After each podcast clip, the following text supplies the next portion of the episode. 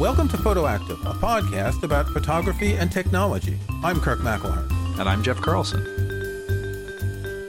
You can find show notes, including any photos we discuss in this episode, at photoactive dot co. That's photoactive dot co. So we're recording this on Tuesday, November twenty-first, which is two days before the Day of Thanking Giving. And three days before the day of Black Friday. Although here in the U K we have Black Friday week, and some places even started with Black Friday sales on the first of the month. We talked about this in the past episode. Um, this is, episode won't be out until the first of December, so Black Friday is going to be gone. um, we just talked briefly. Are, are you buying anything? Have you bought anything? Everything that's on sale here now will be on sale Friday. I, I don't expect many stores to have things on sale that start on Friday, because it's like, it's a season, right? It's not a day or a week anymore. But have you bought anything yet?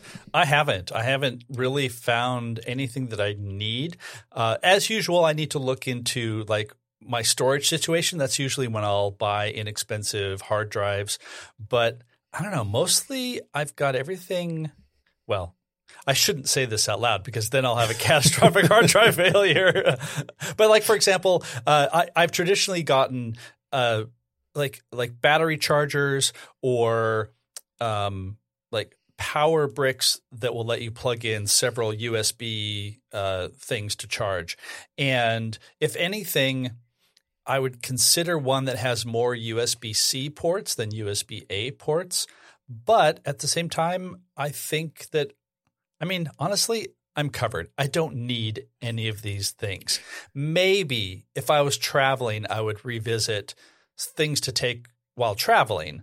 But like seriously, the closest thing that I got was uh, on Woot, W O O T. Uh, they had like an actual Apple Watch fast charging cable, which is usually twenty-nine dollars, thirty dollars, and they had it for twenty-two dollars. And I decided to get that because I have one upstairs in my office and I want one downstairs to charge my watch faster. And it sounds silly. That's lazy, Jeff. It's it, That's lazy. It's lazy, but there there've been some times when I've I've I've like needed to just like top it up, and it would just be easier to to put it on the little charger that's that's already downstairs that has an older charger that takes a really long time. So, you know, I'm going crazy this holiday shopping season. So uh, next to my bed in the bedroom, I have that, I think they call it the travel charger, the MagSafe travel charger that folds and it opens and you can do a phone and an Apple Watch. Yeah. It's not, it's not a fast charger for the Apple Watch, but I don't care. I have a fast charging disc down in my office for when I do need a fast charge. Yeah. Um, and I even have another charging disc in a drawer, which is a slow one, because at one point I traded in an Apple Watch to Apple. So you send the watch, you, you keep the band, the charging disc, and stuff like that. Exactly. Um, so I don't really need another one, but it's always good to have those things because because the watch doesn't charge with a plug. It has to have the special disc. And so if you lose it, then you're out of luck. Exactly. And and that's the thing. Like I have plenty around, and we have like I, I have one in my in my bedroom next to the bed. Uh, I have one in my office, which is actually the fast charge one, because I, I will tend to – hi, welcome to uh, uh, Watch Active, our new uh, Apple Watch Focus podcast. I, well, wait a second. We should mention that you have written um, many versions of a book about the Apple Watch at Take Control Books, and that's why you know so much about the Apple Watch. There you go. Wow. I did not think this was going to turn into a pitch for my products, but yes, let's do that.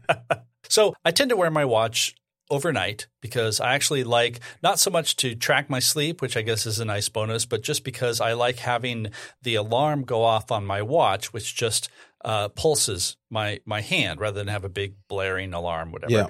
And yeah. So I tend to take my watch off sometime during the day when I'm working up in my office and charge it there. And that's where the fast charger is. And then we have just one that's in the living room so that either me or my wife can drop a watch on it.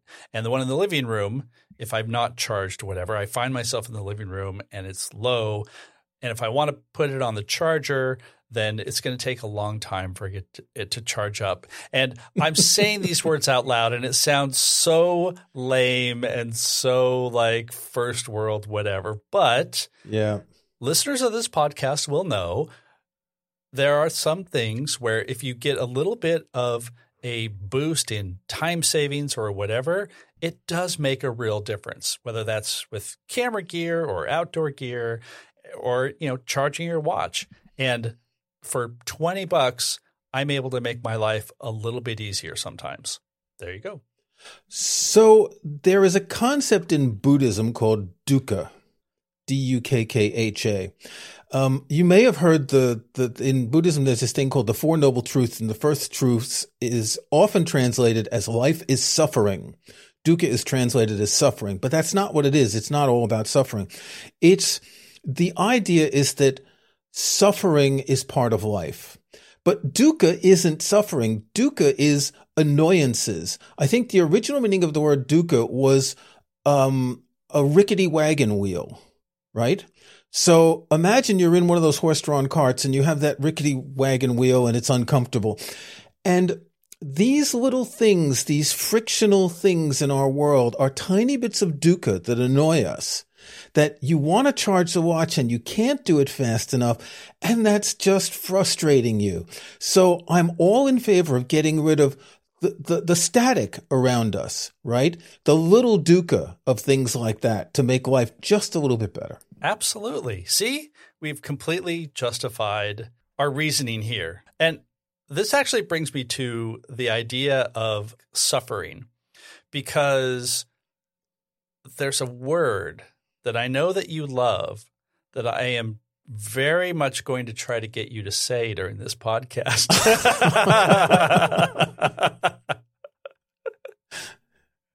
And I can't remember I don't know exactly what the title, what it is. I don't know what the title of this episode is going to be if listeners know where we're going here, because we really need to – it's been more than seven minutes. We need to get to the topic.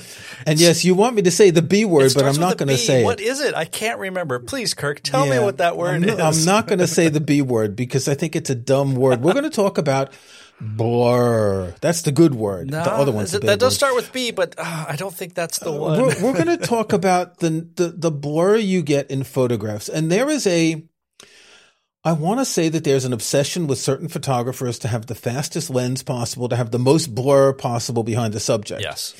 Um, blur is useful when you're doing portraits. So the subject is against a, a diaphanous background, mm-hmm. right? The background's not clear, so it doesn't distract. Of course, many times in environmental portraits where you're showing someone doing their work, you want the background. But if you're taking a portrait of someone in the woods, you don't necessarily want the trees to be too present. But there are other ways to do this. And what I'm thinking is, I don't know if we talked about this in the past, the fact that the software is getting so powerful may obviate the need for certain things. Like um, with the noise reduction tools that we have with software, you may be able to shoot higher I S O. Um, with the tools that we have now to blur photos, mm-hmm. you may not need to get that F zero point nine lens that you've been lusting after, which costs, you know, as much as a car or something. I'm exaggerating. I think Fuji makes an F one that's a couple thousand dollars, a fifty mil, something Several like that. Thousand, yeah. But the problem with those lenses is that they're, I don't want to say they're one-trick ponies, but they're really made to be shot open. But when you shoot open, you get distortion in addition to the blur. So imagine you shoot at F eight, mm-hmm. that, that famous Weegee saying, F eight and be there, do everything in F eight. If you shoot someone's face in F eight, it's pretty much all in focus. If you shoot at F one point eight and you manage to focus the eyes, the tip of the nose might not be in focus, the ears might not be in focus, and that's a look that some portrait photographers like. But wouldn't you like the ability to blur the background and not the face? Yes. To use that ability, which uh, you'll talk in a minute about how the iPhone does that, to use that ability to make the background stand out without affecting the focus plane of the subject. Yeah. So I think you're getting into several good points here. And the way I want to tie this together is not so much whether you have a lens that can make that nice bokeh. I'm going to say it. Oh. Ha ha! ha, oh. I've said it. Excuse me. And you're editing this episode, so I can't bleep it out. I'm editing this episode, so I'm going to use A I to make you say, I'm Kirk McElhearn, and I love bokeh. No, I will not do that. So it's not so much that you have a lens that can create this image, and that's a choice. That's a definite thing that you're doing. And as you said, maybe you only have a lens that is wide open f three point five. Like I have one that's it's a three point five, and as you zoom in, the the aperture gets uh, narrower, and so you don't have as much option to do that in camera. That's all fine. What we're talking about today is the ability to give you more control over how that turns out in software later, because previously, if you shot it at one point four and you had that nice blur, you're stuck with that blur. If you shot it at f eight and it's not blurry, you're stuck with that unless you wanted to do some very complicated, uh, talent-intensive stuff in Photoshop.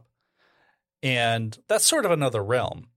And what we're seeing now is the ability to add that simulated blur. And this isn't new, but it's it's advanced quite a bit, which is why we're bringing this up, even though we talked about it uh, in an episode early on in the podcast. We'll put a link in the show notes. But now we can do this either in camera with like an iPhone, or there are now new tools that will let you do this in software. And the point is you have control. So you can start with something that is has deep focus all the way through, and you say, that's a really good picture of this person, but the the trees in the background, or maybe there's like a playground or something, it's just distracting enough that your eye goes there instead of to the subject. And this is another tool that will allow you to make the the focus of the image what you want and make the rest of it blurry. And the key thing here is it doesn't necessarily look simulated, which I think is a fairly big advance over what we've had even a couple of years ago. Doesn't necessarily, the adverb is important there. Yes. So tell us how portrait mode works then. How does it know to separate the subject from the background? Um, I think it's doing it by a combination of uh, using both the wide angle and the main angle cameras. So By by looking at the scene with both of those, it can estimate depth. But a whole lot of it is basically using machine learning to identify subjects in the image. So when it sees that there's a person, then it knows that that is the likely subject, right? And then it estimates what the depth of certain things are from there. So what you end up with is a an image, and then it also has a separate depth map. And that depth map is basically just an estimation of what the depth is in the scene. And once it has that data, then what Apple can do in the camera is blur the background and do it in such a way that they can be edited later. And you can also do this in the Photos app in an iPhone or on the Mac. Exactly. Or an iPad. Exactly. Right. Which actually brings us to, I think, maybe the biggest tip that we can offer for portrait mode, because when you're shooting in portrait mode, and actually I also want to point out the new phones, and I'm pretty sure it's just the iPhone fifteen and fifteen Pro, has the ability that when you are pointed at something that would be a portrait subject, so a person or a pet, it will automatically capture that depth map. And so you point it at someone and there's little F icon for the aperture that shows up, and that tells you that it saved the depth information. And you can either show that in the image so you have the blur or not, but that gives you the ability to go edit it later. In other phones, you switch specifically to the portrait mode, and then it, it saves that information. Okay. So I just took a photo of something on my desk. It's one of these um, vertical MagSafe charging stands, right?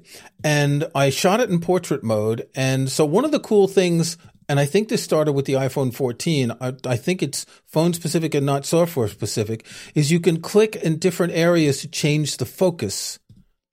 Yes. which is relatively, I think some time ago we talked about different lenses and way, why we may not even need different lenses in the future because of the ability for software to be able to do this. If you have high enough resolution and you can choose the the depth of field in software, that's quite amazing. Mm-hmm. And actually, th- this brings me to, I think, what's the most important tip of using a portrait mode, which is the phone will want to do something like f two point eight or f four point five ish. I think it does have some sort of algorithm for determining what that should be. But quite often, if you're at like f two point eight or f one point eight, f one point four even, I think it'll do down to one point four. Oftentimes, that's where you're going to see more of the distortion around the person. You'll see like a little bit of halo, and that's when it looks a lot more fake. It's not necessarily that the background itself looks fake. It's that you can see the seam where it started versus the, the area that's actually in focus. And so if you're taking portrait mode photos, the best thing you can do is, if you still want that blurry background look, just go in and edit it so that you have, um, you know, set it to like f five point six, where you still get some blurriness, but you don't have that extremeness of the extreme one point four blur. But at the lower apertures, higher number, lower simulated aperture, you're going to lose those artifacts. And then you're going to have a more realistic looking background blur that I think in most cases, no one will be able to tell that you either shot that with a phone or that you manipulated the, the background. Okay. Um, we're going to put a photo in the show notes that I just took of this charger. And I went into Photos on my Mac and I changed it to, what is it, cinematic mode to get the, the cool lighting. But if you look at the top of the charger, the top of the charger itself is blurry, so it's not really perfect. I mean, the the, the thing is on an angle. It's not straight, but still, mm-hmm. as you're talking about those edges, this is an example of the limitations of portrait mode, that the, the round part of the charger, if you zoom in, is blurrier than it should be, which, frankly, it's it's not a bad photo as a product photo for this sort of thing. But once you start – I think the biggest problem is people with – a lot of hair sticking out or, mm-hmm. or cat's whiskers, those are going to get blurred incorrectly and they look weird. Yeah. And also that's that's also a product of us knowing what that looks like. And so your eye is going to go directly to that. If you think about it, look at me right now in the image in Zoom. Your eye is focused on my face, and the only part of your eye that sees things in focus or or sharply is the very center, right? The fovea.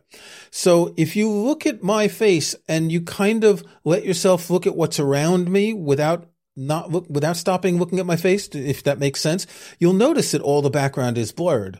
So it's kind of natural when we're looking at a person that the background isn't present just because of the way we see. Mm-hmm. And when this is duplicated in camera or in iPhone, it does make it look more realistic. When you've frozen something on a photo and the background isn't blurred, it doesn't look like what we see. It feels different. Well, one of the problems I have with people who are into the b- b- b- background blur is that they tend to want to blur everything in the background as much as possible. Yeah. To the point that it's actually a distraction. Yeah. A very subtle blur is a much better effect. And And doesn't sort of call attention to itself. Yeah, that's that's exactly it. And it, you know, goes back to using this as a tool to bring attention to the thing that you want to have the attention, the subject or the the stand or or whatever.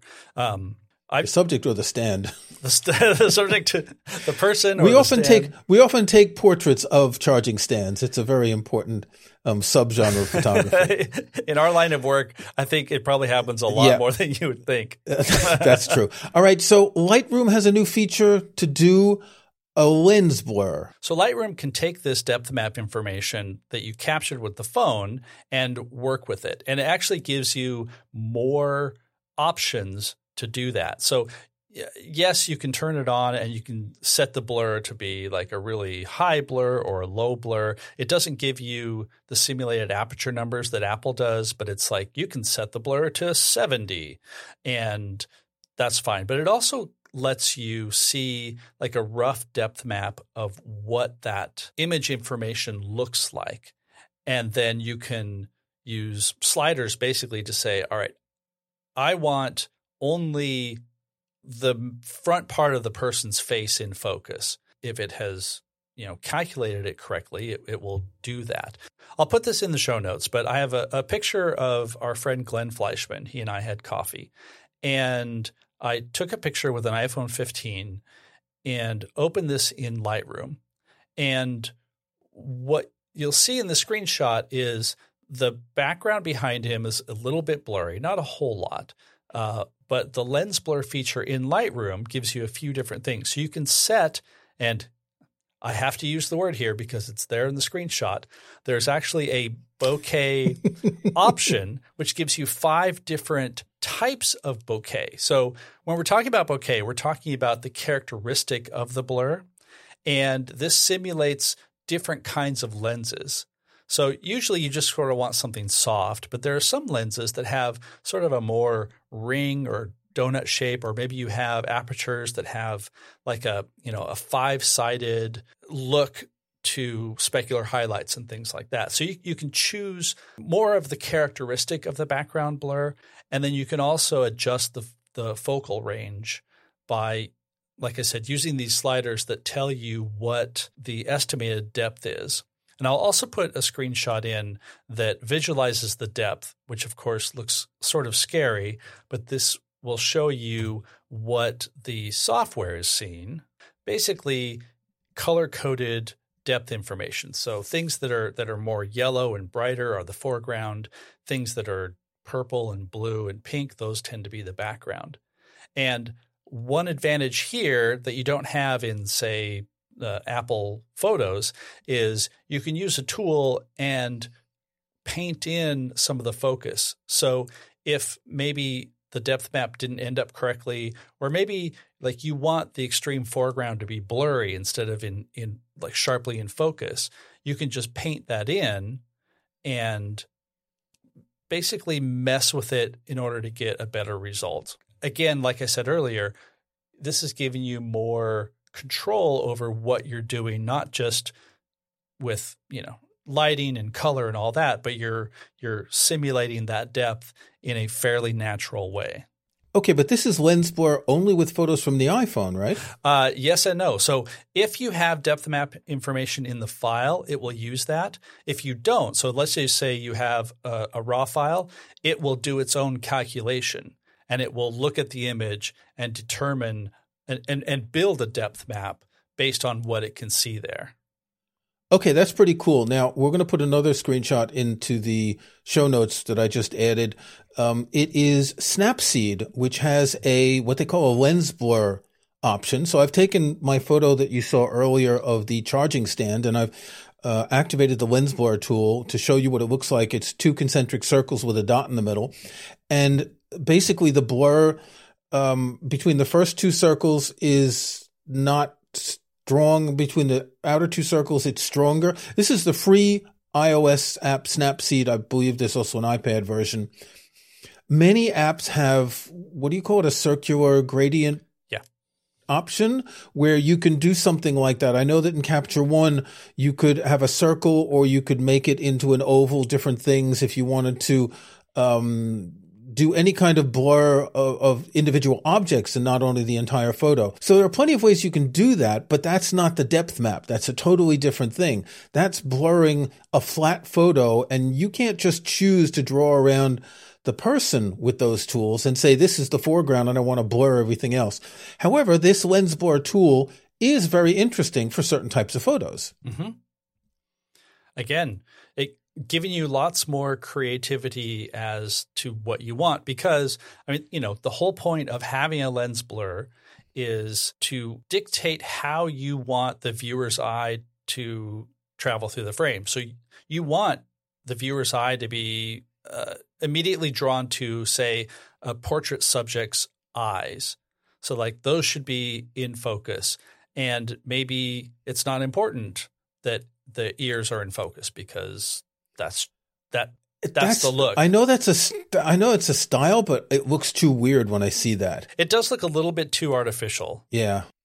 Okay, so the options we have are iPhone, because it gives you a lot of possibilities afterwards. Mm-hmm. Something like Lightroom, which uses the same depth mapping information, and then you have the tools like Snapseed or many other editing tools. I'm sure Lightroom has a similar circular gradient filter that can have a fall off, and you can adjust the fall off, and you can add um, brightness or dimming, you know, a kind of vignette effect to it. Yeah.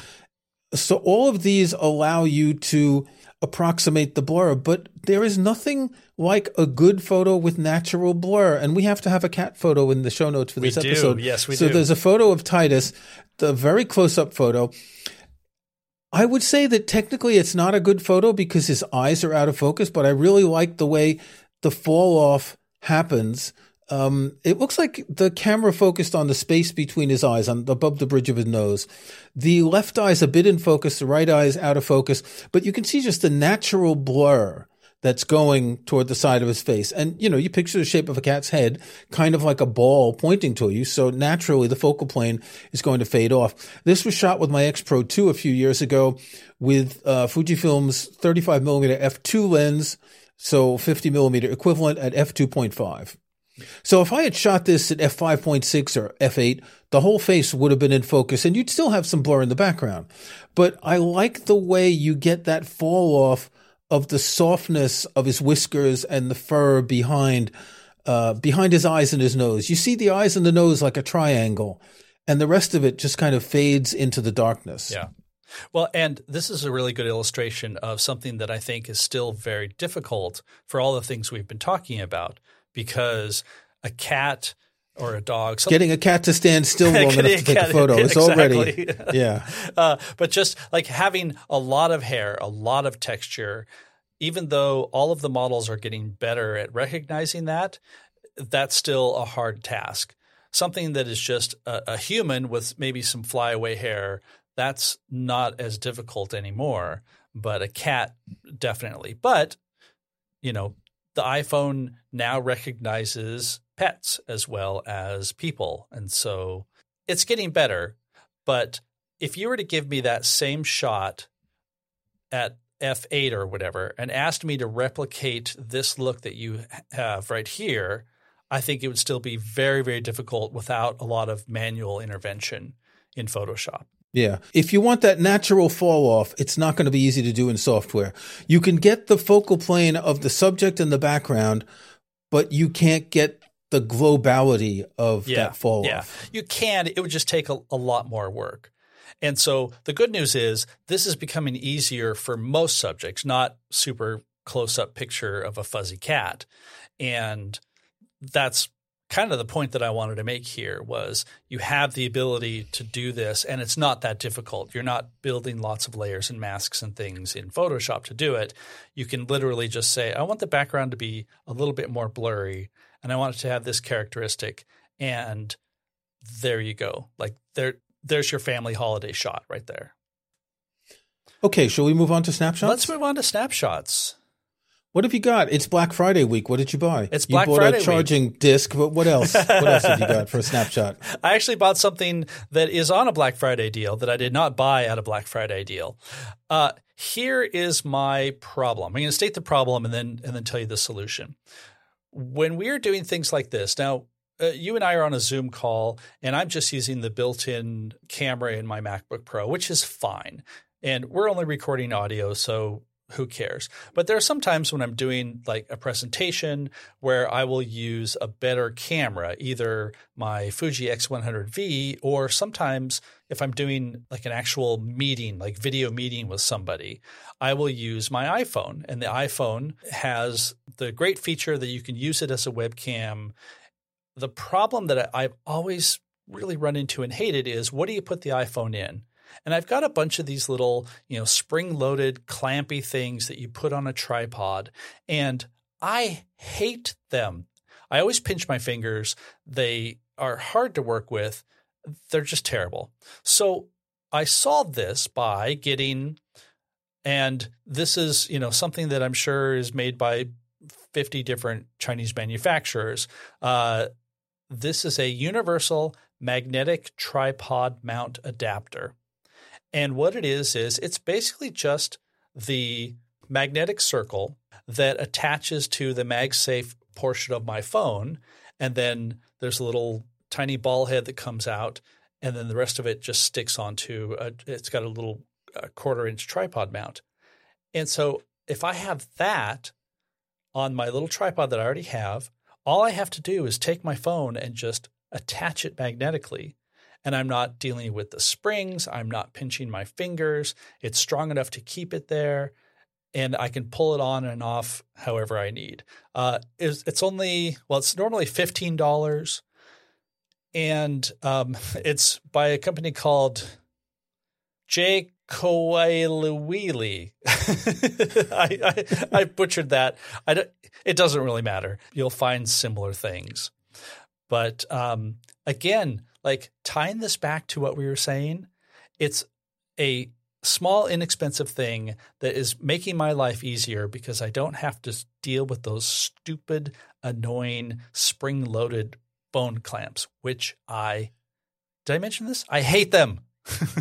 It eliminates a bit of dukkha. Yes. Now, I have a I have a Belkin device that I bought when Apple first announced that the iPhone could be used as an external camera. Oh, yeah. Um, for video things. Belkin made this one, which is specific to a laptop. So it's got like a, a what would you call it, a little thingy thing that goes over the top of the laptop. Mm-hmm. The problem is it's very heavy. The iPhone's heavy, and you have to keep your laptop screen relatively perpendicular to the surface. Uh. Um, rather than leaning it. So you've got to raise the laptop. It's not great. But it also has one of these kind of ring things in the back. So you can use it as a, what do they call it? A pop something for a phone? Yeah. A little. And you can even put the phone on and use it as a stand. So it's really practical. I never use it as a camera because I don't have the need like you do. Yeah. Uh, but th- there are a, a number of devices like this available. Last thing I'll say is that uh, the company Moment, which they make lenses and things for iPhones, they have like a bigger, sturdier, more expensive version of this.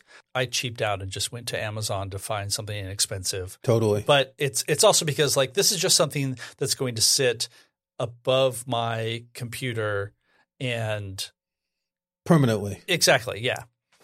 So, all right, Kirk, what do you have this? I went into great length. Let's go to you now. Mine's going to be really simple. I needed a new clock for the kitchen, and I'm a big fan of the Braun uh, clocks. Mm. They're originally designed by Dieter Rams, the guy who's well known for having inspired Johnny Ive. And so I bought a B C twenty-six Braun analog wall clock in Schweiz, black. Um, I have one you can see over my shoulder there, over my door, which is a white one. And I wanted to have a black one for the kitchen. They were doing a Black Friday sale at sixty percent off. Ooh. Which, I mean, sixty percent, that's a lot of money, even after you pay shipping. So it came to seventeen pounds. Um, I love the simplicity of this design. It's just, it's that pure Bauhaus design. There's nothing in the way. It's, you've got the numbers, you've got the, the hands. The second hand is, it's a, it's a sweep second hand in yellow. So it's easy to see. It's very similar to the Apple Watch utility face, which is the one that I really like. I like having an analog face for my Apple Watch. The difference is that the utility face on the Apple Watch, the numbers are much larger, um, because they have to be big enough to be read on the face. And we'll put a link in the show notes to the Braun website, and you can see the numbers are small. And the, the tastefulness of this design is going to make me want to look at this clock in the kitchen. And I often, I can look at my watch, I can look at my phone, but if I'm kneading bread, I can't easily look at my watch, and I look at the clock, I know what time it is. It's that sort of thing. Nice. Everyone needs analog clocks. I think they're really, they remind us that time is circular. And it illuminates dukkha. It does. All right. We'll be back in two weeks with some other ways to eliminate dukkha. Sounds great. Thanks for listening to Photoactive. You can find show notes, including any photos we discuss in this episode, at photoactive dot co. That's photoactive dot co. We couldn't afford the M. You can join our Facebook group at facebook.com slash groups slash photoactivecast. That's photoactivecast in one word. You can subscribe to Photoactive in your favorite podcast app or on Apple Podcasts. See the links on our website. And think about leaving us a rating or review in iTunes or in your podcast app.